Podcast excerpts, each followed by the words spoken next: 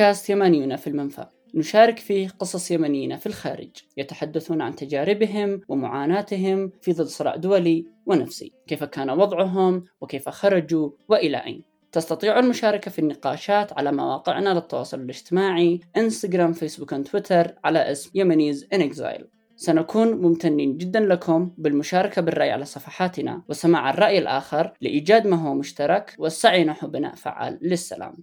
هذا البودكاست هو جزء من برنامج بناء السلام الذي تم تطويره بواسطة Build Up برنامج خطوات رقمية هو تعاون بين Build Up والمجلس الثقافي البريطاني. قصص هذه الحلقة مختلفة في أحداثها ولكن متشابهة في مضمونها. المعلومات أو الآراء التي تم التعبير عنها خلال الحلقة هي آراء الأفراد المعنيين فقط. ولا تمثل آراء المنظمات التي ينتسب إليها بودكاست يمنيون في المنفى. هذه الحلقة تحتوي على مشاهد قوية قد لا تتناسب مع بعض المستمعين. أنا صالح علي الرويشان من ذوي الاحتياجات الخاصة. أصم وأبكم. وأعاني من ضعف النظر الشديد وبدون نظارة لا أرى شيئا. شرحت قصتي هذه بلغة الإشارة وتكفل أحدهم مشكورا بكتابتها. أنا أصغر إخوتي. كانت علاقتي بوالدي متميزة. آلمه حين ولدت معاقا.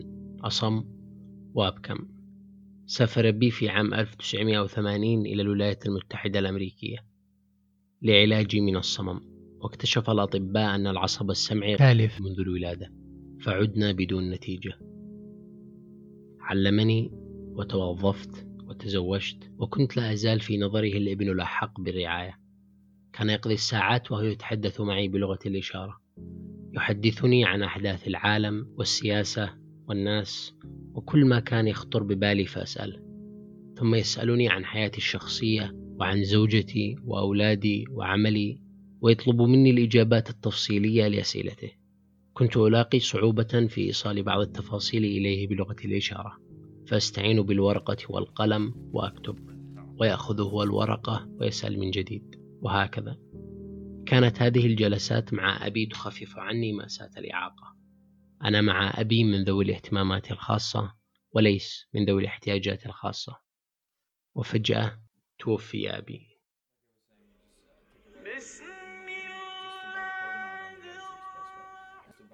وفي اليوم التالي 8 أكتوبر 2016 كان لزاما علي أنا وإخوتي أن نكون في استقبال المعزين في القاعة. تحركنا حوالي الساعة الثانية ظهرا وتوافد الناس إلى القاعة بشكل كثيف لم أكن أتوقعه من أسرتنا ومن قريتنا ومن جميع محافظات ومناطق اليمن شيوخا ورجالا وشبابا وأطفال.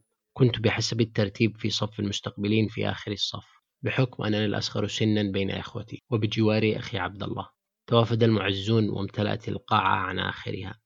وفجأة أحسست بهزة ارتجاجية ضخمة مصحوبة بضغط شديد ونار لفحت وجهي. سقطت النظارة ولم أعد أرى شيئا مما حولي. صرخت أنادي أخي عبد الله. ولكن لا مجيب. أحسست بوقع أقدام الناس على ظهري ورأسي وأطرافي وأحدهم تعثر بجسدي الملقى وسقط على الأرض. استوعبت حينها أن الناس يهربون نحو مخرج القاعة.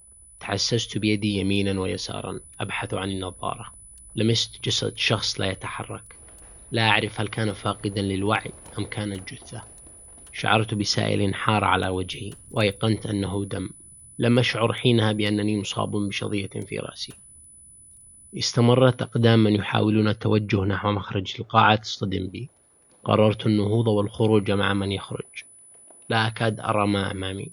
لهب أحمر وسط كتلة كبيرة من الدخان ودفعتني جموع الناس معها. كان الدم يسيل من رأسي وأنا أسير في ازدحام الناس ولا أعرف إلى أين.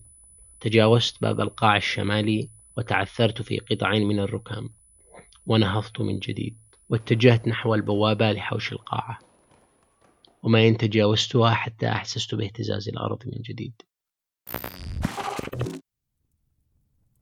بعد انفجار الصاروخ الأول انتشر اللهب والدخان والركام. الظلمة الصالة تماما أمامي. أنا حاولت القيام فعندما حاولت كنت أوقف وأطرح الأرض. كل ما أوقف أطرح. لم أكن أعرف إن قد فيني إصابة. بعدها حاولت الزحف وعندما نظرت إلى رجلي وقدي مقطوعة والعظم قدو مهشم طبعا اقتطعت رجلي من تحت الركبة تماما. ما بقيت إلا على جلد فقط. أه واصلت حينها الزحف محاولا للخروج لكني لم أكن أرى شيئا إلا الدخان والركام والظلام كان الظلام يحيط بالصالة من جميع الاتجاهات. أه لا أعرف إلى أين أمشي ولا أين ولا على إيش بين التسع ولا كنت أدوس يعني أزحف. كانت هناك أجساد يعني أدفع عليها أشلاء مقطعة وجثث عندما شفت الفتحة حق الصاروخ الأول كنت أشتي أخرج منها شفت الضوء إلى حق البدروم ومواقف السيارة. فحاولت إني أش... قلت أنزل. فعندما جيت مسكت كان بالسيخ من الحدايد حق الصالة. وسط الفتحة هذا مسكت به كان حامي نار. أول ما مسكت بيدي يعني مسك على أيدي ولم أستطيع إفلات يدي منها إلا بصعوبة. فاحترقت يدي من وأصابعي. لاحظت النار تشتعل ذاك الساعة في الأسفل فأدركت إن إنه غير ممكن النزول من هذه الفتحة. قررت الزحف باتجاه آخر. فعندما حاولت الزحف تعلقت رجلي المقطوعة بحديده من حق الصبة الذي ضرب عليها الصاروخ. كنت أحاول أمشي يعني أزحف وهي يعني حان رجلي. وكان في هناك صراخ فيها أصوات ناس يصيحوا انقذوني وناس يصيح أين البوابة وناس يصيح ساعدوني وناس يعني تحت الأنقاض. نحن يصيح نحن أحياء نحن كذا نحن من ينقذونا. في وقتها هذاك الوقت لم يستطيع أحد الدخول لإنقاذهم. يعني كانت لحظات لحظات لم ينساها أحد. وفجأة جاء الصاروخ الثاني على القاعة. كنت أنا في حينها سمعت صوت الصاروخ الثاني فامتديت على بطني وحطيت أيدي فوق رأسي. يعني أغطي على رأسي قلت لا شيء إصابة ولا. ورددت الشهادة شهدت لا إله إلا الله وأن محمد رسول الله وشبكت أيدي على رأسي. وكنت أتسمع بعد ضربة الصاروخ. إيش الذي حيروح مني؟ إيش الذي حيقتطع مني؟ إيش الذي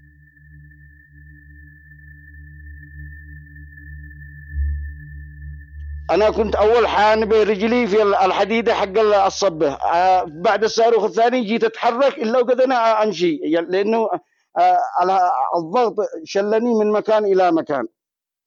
وكان في كتفي إصابة.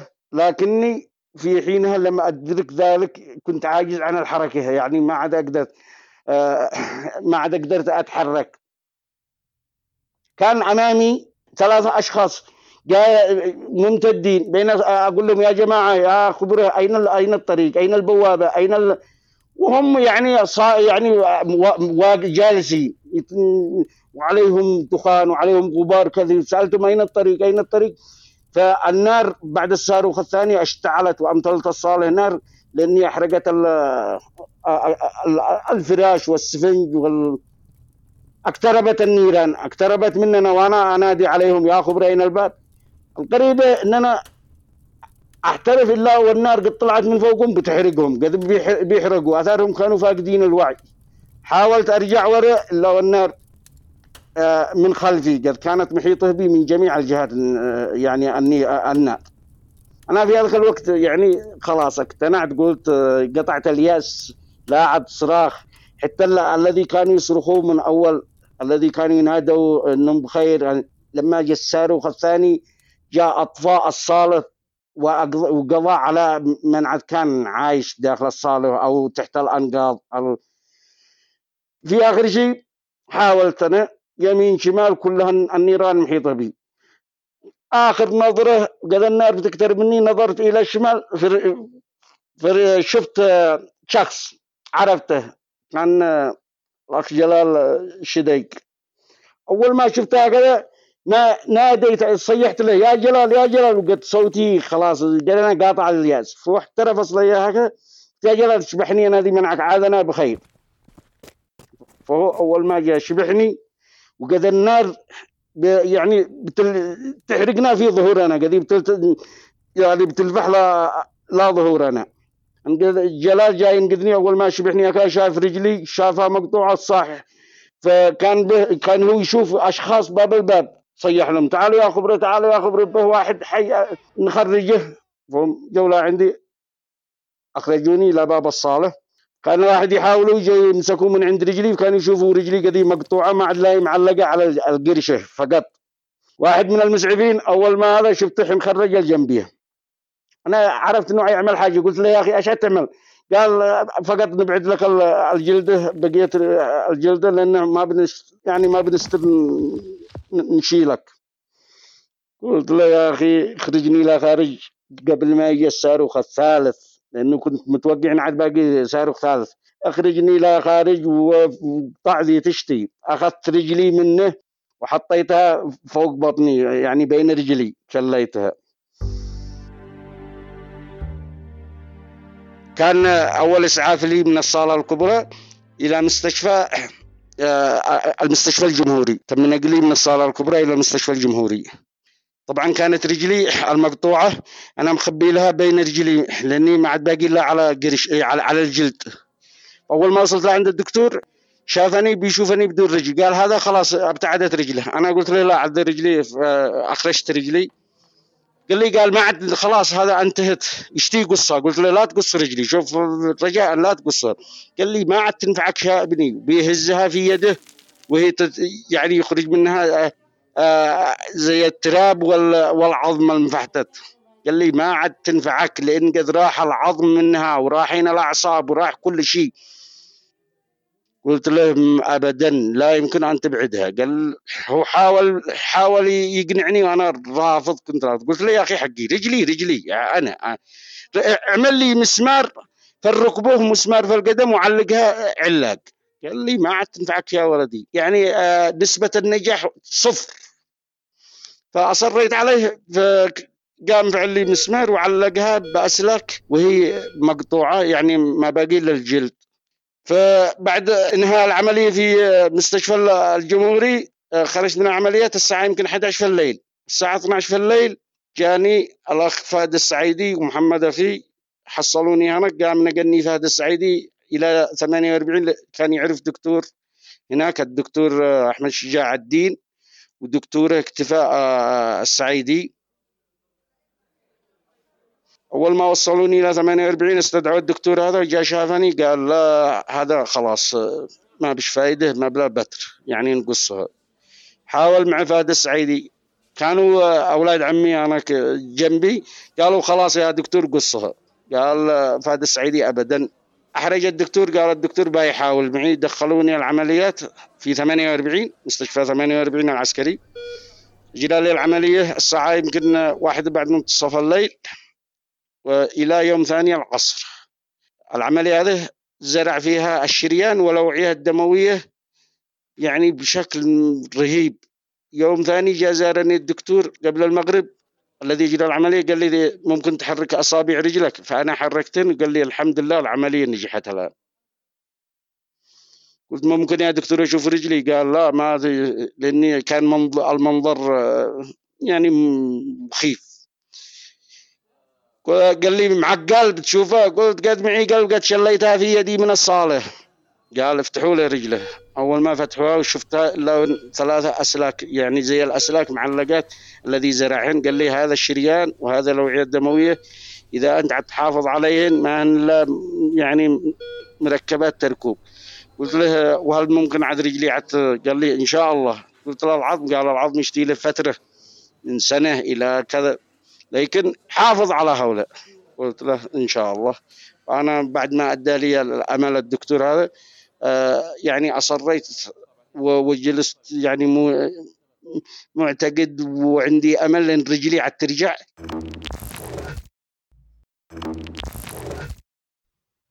ذو الاحتياجات الخاصة صالح علي رويشان أصيب بشظية في رأسه وتم علاجها ولا زال يعاني من آثار نفسية واضحة. وشايف لا زال يعاني من إصابة قدمه بعد أكثر من ثلاثين عملية جراحية في صنعاء ومسقط وبانكوك.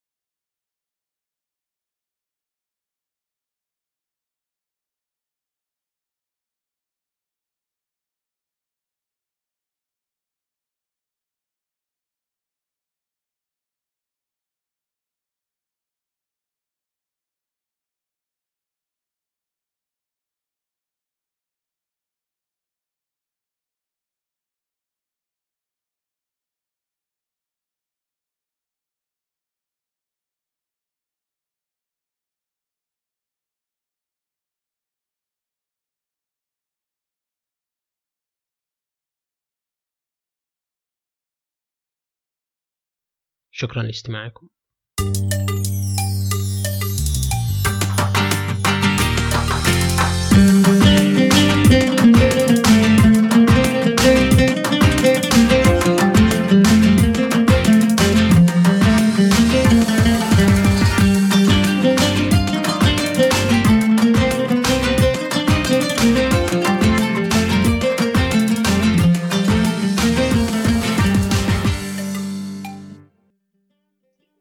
تستطيع المشاركة في النقاشات على مواقعنا للتواصل الاجتماعي إنستغرام فيسبوك تويتر. سنكون ممتنين جدا لكم بالمشاركة بالرأي على صفحاتنا. وسماع الرأي الآخر لإيجاد ما هو مشترك والسعي نحو بناء فعال للسلام. وإذا معكم قصة حابين تشاركوها تقدروا تتواصلوا معنا عبر صفحاتنا. وحيرد عليكم واحد مننا أنا أو مازن.